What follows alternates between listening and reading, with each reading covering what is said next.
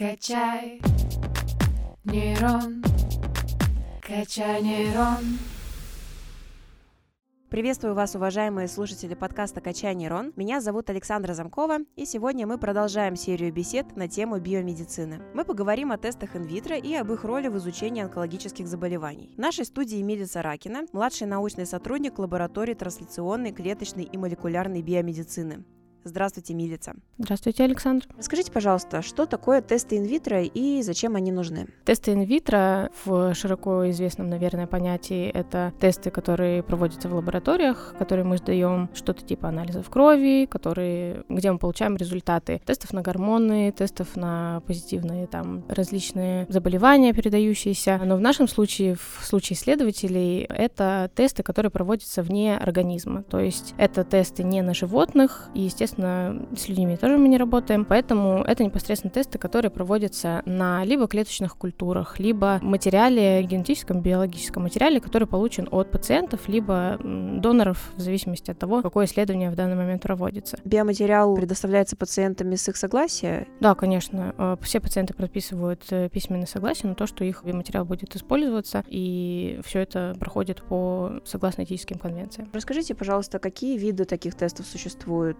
Зависят ли они от того, на что они направлены? Множество различных тестов даже неправильно говорить тесты инвитро, исследования инвитро. Множество различных исследований инвитро существует. Самое распространенное исследование — это исследование с клеточными культурами, также ПЦР-исследования, которые, ну, скорее всего, сейчас в наше время все знают про них. Но с клеточными культурами это самые распространенные исследования, то есть берется определенная клеточная культура, стандартизированная по определенным протоколам, и затем проводится исследование, либо исследование, ну, например, исследование влияния каких-то препаратов на клетки, клетки, исследования по ингибированию определенных генов, их функций, а для того, чтобы понять, как они влияют на развитие патологии какой-то, если изучается патология. Чаще всего инвитро исследования, опять же, в нашем случае мы изучаем рак, и наши исследования направлены, конечно, на изучение процесса прогресса этой патологии. Вот, и поэтому эти исследования, они направлены на изучение раковых клеток, в зависимости от того, какой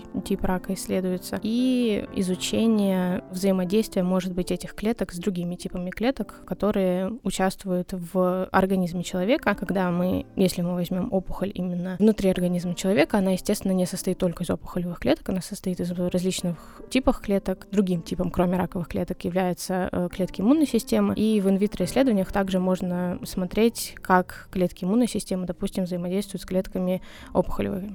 Где применяются результаты таких исследований? В каких областях? Результаты исследований применяются, ну, практически инвитро исследования — это исследования, которые, например, могут быть первым этапом в исследованиях по получению каких-то новых клинических препаратов, используемых для лечения непосредственно онкологических заболеваний. То есть, когда препараты какие-то новые изобретаются, если можно так сказать, получаются, они должны пройти огромное количество различных тестов. Изначально это тесты инвитро, как раз тесты на каких-то клетках и воздействие этого препарата, например, на клетки. Далее проходят тесты инвиво уже на живых организмах.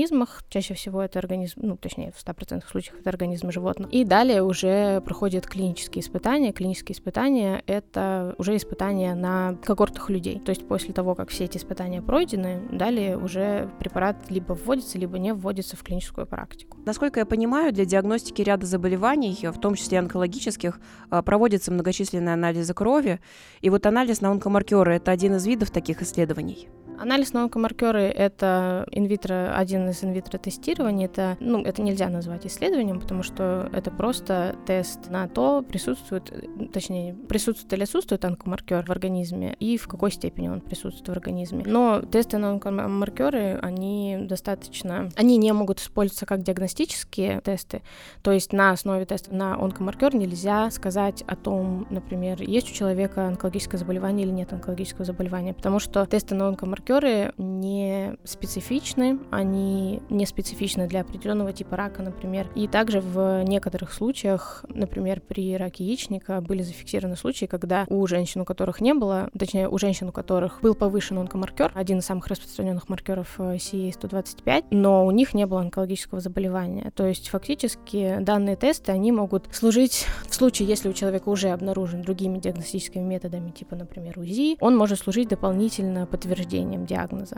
а, но не может служить именно самим диагностическим э, тестом. Расскажите, чем занимается ваша лаборатория, как она называется? А наша лаборатория называется лаборатория трансляционной клеточной молекулярной биомедицины. Мы изучаем, собственно, онкологические заболевания, и наша лаборатория больше направлена на изучение онкоиммунологии. То есть мы изучаем иммунные клетки, которые взаимодействуют с опухолевыми клетками и определенным, в определенной степени влияют на развитие опухоли в ту или иную сторону. То есть либо как бы проопухолевые какие-то функции имеют, либо противоопухолевые функции имеют. В нашей лаборатории сейчас мы занимаемся изучением в основном колоректального рака, и с прошлого года мы начали изучать рак яичников, потому что колоректальный рак — это вообще один из самых распространенных, в принципе, видов рака сейчас, и часто самый часто, один из самых часто диагностируемых раков, а рак яичников — это также один из самых распространенных гинекологических заболеваний, онкологических, и один из э, самых э, высоких по смертности заболеваний онкологических, гинекологических. Также в нашей лаборатории изучается рак молочной железы, и все эти виды рака изучаются различными способами, то есть это как раз инвитро тестирования какие-то. Мы работаем с биоматериалом, полученным от э, неонкологии Томского НИМЦ, работаем непосредственно с клиницистами, то есть наша работа проводится не только исследователями, именно деятелями науки, скажем так,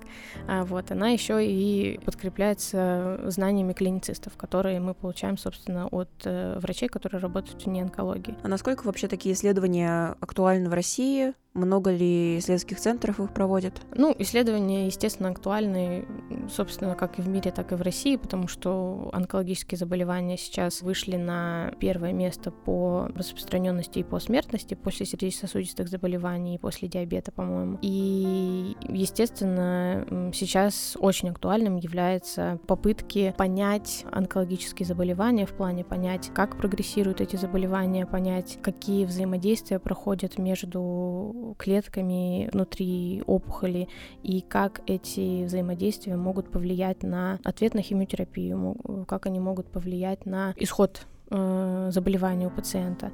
Все эти исследования направлены на то, чтобы обнаружить новые решения для терапии, которая бы в дальнейшем могла помочь онкологическим больным, могла помочь справиться с заболеванием. Какие перспективы таких исследований есть сейчас? Поскольку сейчас наука очень сильно, достаточно быстро прогрессирует в плане технологическом, естественно, перспективы сейчас открываются достаточно широкие. Какой э, самый э, новый метод э, исследования инвитро? Ну, на данный момент одними из э, самых передовых методов исследования являются секвенирование, непосредственно single-cell секвенирование, это секвенирование единичных клеток. То есть, если ранее секвенирование уже достаточно долго существует, в принципе, если ранее это было секвенирование опухоли в как бы полностью, то есть опухолевая суспензия, она секвенировалась как бы в целостности своей. Вот, то есть сейчас э, single-cell секвенирование или секвенирование единичных клеток как раз позволяет э, секвенировать одну клетку и смотреть именно, ну,